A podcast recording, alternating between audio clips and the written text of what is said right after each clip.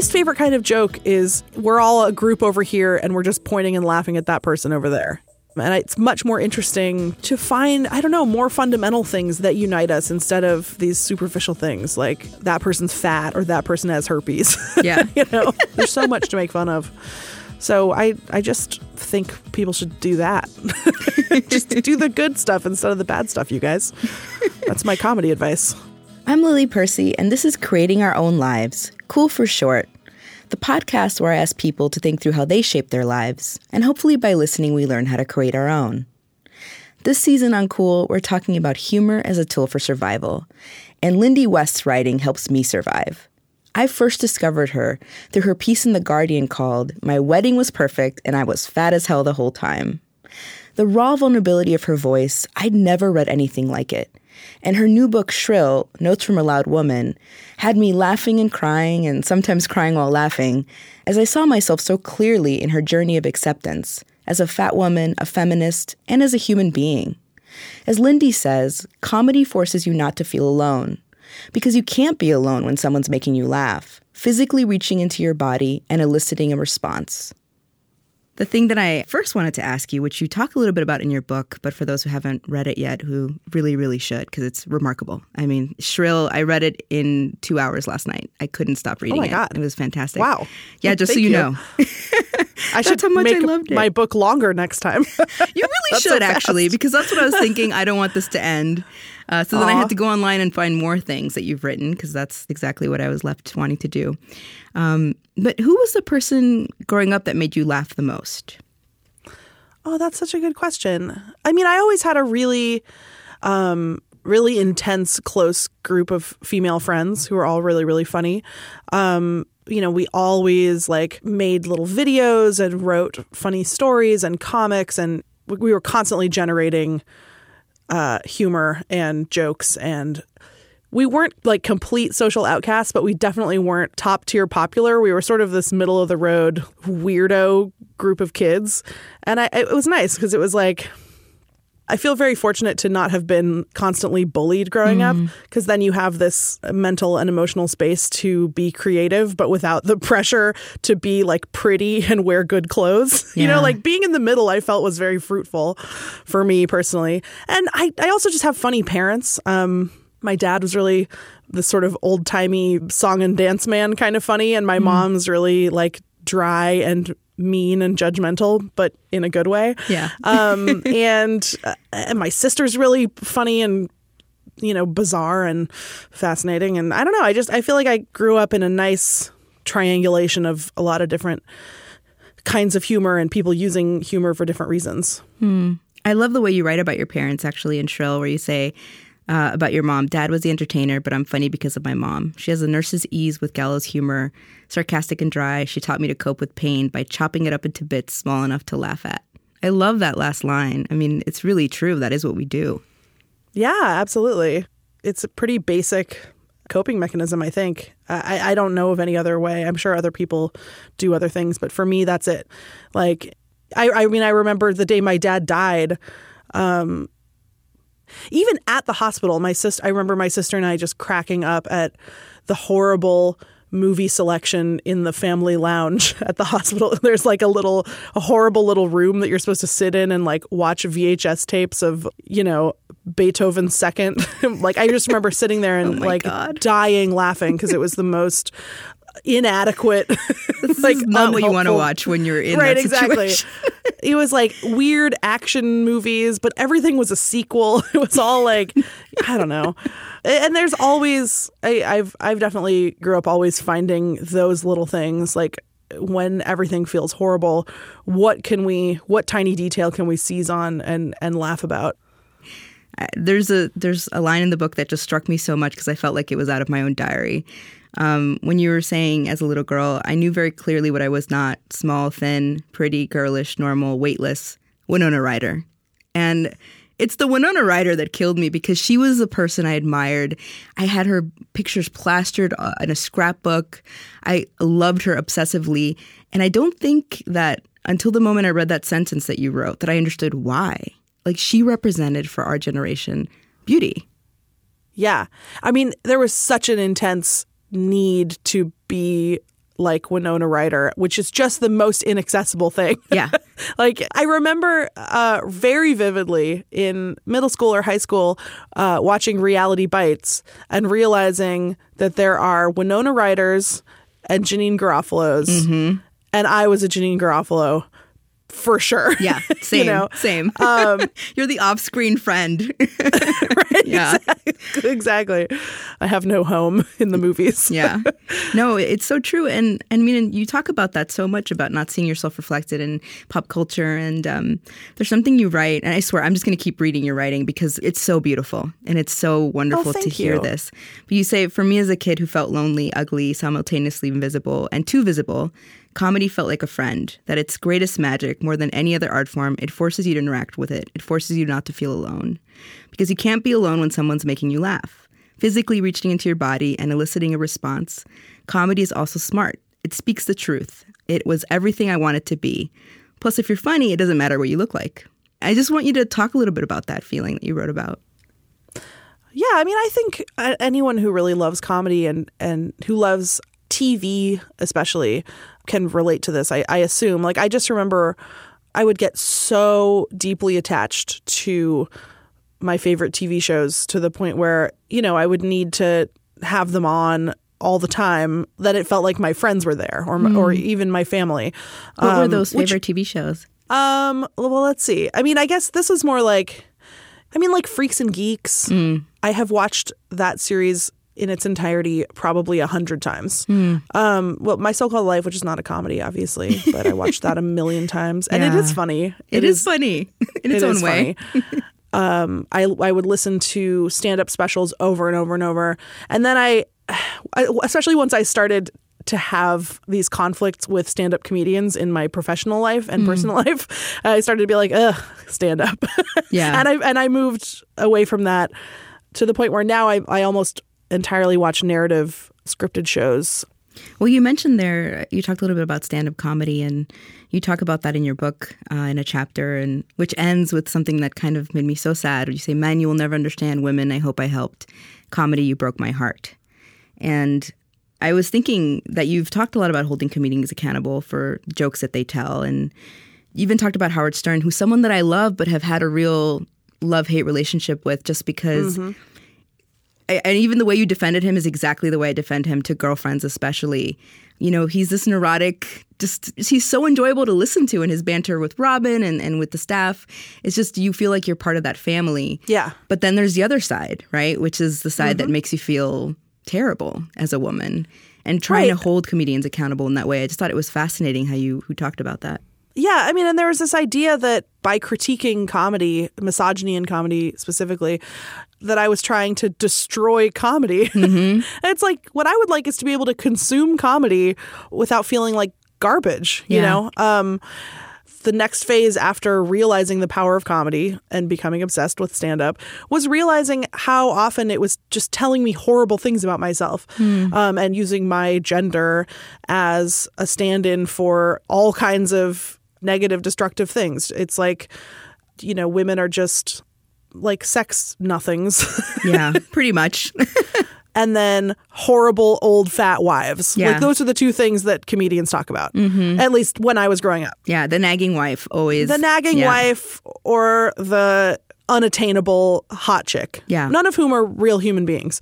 And I remember having this realization that you know, if I'm spending my money on this art form, if I'm devoting my my life and my time and attention and love to this art form, why should I not have a voice in the way that it talks about me? You know, why mm-hmm. should I not at least express like, hey, that kind of sucks, you know? But when when I when I was getting really obsessed with comedy as a late teen, it was because I could feel its potential to move the world hmm. and repeating over and over again that women are annoying does nothing. Yeah. All it does is reinforce the past, which is just not interesting at all. Well, I wanted to ask you about uh, something that I've really thought a lot about, which is self deprecation. So I had a conversation with a family member recently, and they said to me, You know, I'm so glad that you've become more confident that you stopped putting yourself down. And they said, Your jokes always made me feel uncomfortable. And I never realized that my jokes, which I thought were funny, which were about myself, made uh-huh. other people uncomfortable. And it made me really think about the perception of myself that I was putting out there and what I was saying to people about it. And also, why were they uncomfortable? These all these questions that are in my head around this. And I just wondered, have you thought about this? You know, that's that's so interesting. I actually, I haven't. Yeah. I mean, I, I I'm, I'm sure I have to some degree, but as you were talking, I was like, huh. I mean, I definitely noticed that sometimes I try to be self-deprecating, mm-hmm. And it doesn't work, and sometimes it does work, and I feel like the difference is, am I being self-deprecating about something that deserves it or something that doesn't? You Yeah. know, if I make fun of myself for being for being lazy, mm-hmm. you know, I'm not lazy. It's not true. Yeah. But then sometimes, like, if I actually have a real flaw, it can be really funny and really therapeutic to sort of, you know, highlight that and apologize for it. No, and that well, I, I asked because in your book, I felt like actually your humor doesn't come off that way at all. It, it feels like Yeah. you make fun of situations, but you don't make fun of yourself. Well, And- it just almost always feels disingenuous. Mm-hmm. Like you're trying to get people to give you permission to do something that you're going to do anyway, or you're trying, or you're fishing for a compliment, or you're doing a weird flailing mm-hmm. thing because you're having an insecure moment. And so, yeah, I, I think self-deprecation can be really funny and great. Yeah. I just maybe I'm not good at it. Well, I wondered if in your twenties, when I know that you you were still as I mean, we're all growing all the time, getting better, hopefully. But you know, even like a story you tell working at a retail store in the book, and this man who essentially was trying to get you to, I think it was to exercise or to like take some kind of Yeah. weight loss things. I have no idea. And you you say this like I was still small then inside. And that line struck me because I think that what what my family member was talking about with me being self-deprecating was that at the time it was my early 20s and I think I was trying to be the butt of my own joke before someone else said something to me about it. Oh, totally. yeah. Yeah, I mean, even in that conversation with that horrible man, he's like, "Don't you want to lose weight?" And in that interaction, I was like, "Well, yeah, obviously, doesn't everyone?" Ha ha ha ha. Like, Yeah. I would never say that now. Yeah. ever. And definitely before I figured out how to be confident in my body, I would definitely make fat jokes about myself. Um, not because I felt like I deserved it, but this sort of like that was the first phase of my journey to body positivity, you Yeah. know, to be able to be like, well, you know, I'm kind of a fat ass, but whatever. Yeah, no, and I think that's exactly what I thought I was doing, but I don't think other people knew. right, exactly. I I remember it making people really, really uncomfortable. yes, yeah, that's what yeah, exactly. but it, it does feel in retrospect like it was kind of necessary to then move on to not saying it as a joke and being like yeah well this is my body and i have to use it and go places. So uh, it's actually not funny. It's just Exactly. it's just the way it is. it's just the way it is. Yeah. I'm so I'm so curious about you know you talk about in early on in the book um, in describing pop culture characters that you saw you know of examples of fat women. And you say um, specifically in this case talking about Trunchbull from Matilda you say the world is not kind to big ugly women. Sometimes bitterness is the only defense and I think that's also something that I've been guilty on on my own body positive journey, which is, you know, the first thing is being bitter toward thin women, being bitter to Yeah. people who didn't look like me. And I just wonder how have you kind of fought against that from becoming this bitter kind of caricature? oh um i i don't think it's really in my nature to be super resentful i don't really hold grudges against people i was just thinking about this the other day like is there anyone that i that like wronged me and i hate them and i kind of can't think of anyone That's Um, great. so i don't know i mean um but i really do genuinely recognize that every single person struggles Yeah. with feeling okay about their body and i have genuine empathy for that and i have many many thin people conventionally beautiful people in my life who i know have really really painful life ruining struggles with this stuff so it's not it's not terribly hard Yeah. to to have empathy um but that said I also have a lot of empathy for fat women who are, for fat people who are. And I tend to give people a little bit of wiggle room. I think you understand it's a process. it's a process. And if you're a person who has grown up never having heard anything positive about your body, never having been told that your body is even when you're fat, people treat you like you shouldn't exist. Yeah. Not, not only like a lack, you know, a withholding of praise or any positive feedback. It's like we want you to disappear. Hmm. We want you to starve or die or go away or hide. And so to say not just I deserve to be here, but I'm beautiful, to go that far in the opposite direction is hugely empowering. And so like you said, it's a process and I definitely do feel um I don't even want to say that I forgive them. It's not my place to forgive. It's like I, I just I understand. Yeah. So you write in the introduction of, of Shrill, you say there are a few simple directives that I tried to lay out in this book. Do a good job, be vulnerable, make things, choose to be kind. That notion of choice, of choosing what kind of person you want to be, is more important now than ever. And I wonder just how humor has helped shape this person that you want to be. Oh, um I mean, I think humor has definitely taught me a lot about how to communicate with people.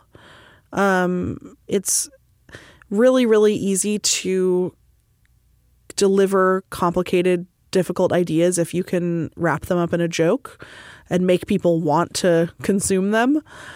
That's definitely been the biggest influence on me in terms of my consumption of, of comedy. Just like figuring out how to interact with people who are different from me, how to get through to people who are really, really entrenched in their own ideas. And because if you can make a good joke, a good joke is a good joke.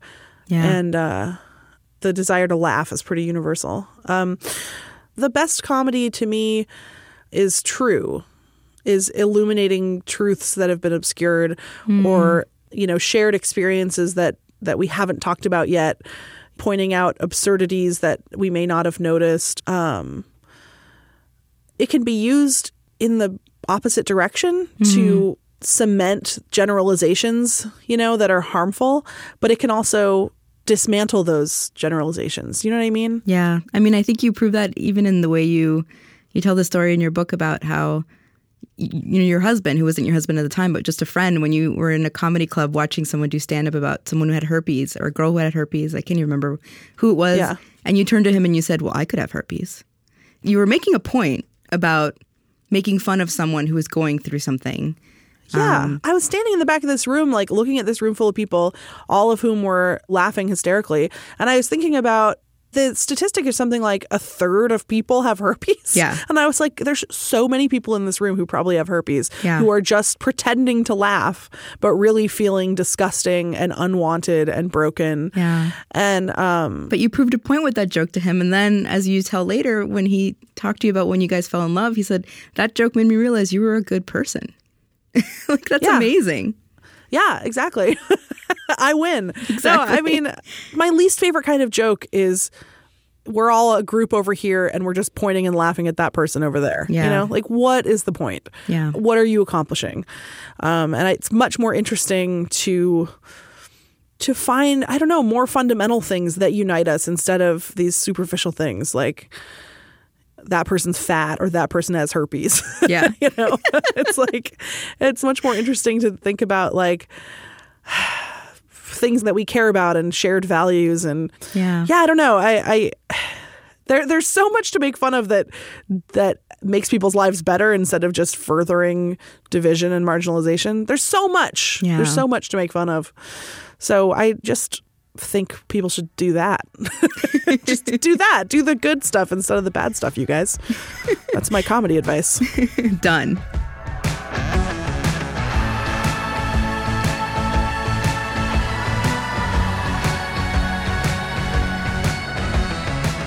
Lindy West is the writer of the amazing book Shrill Notes from a Loud Woman, which had me laughing out loud at nearly every single page.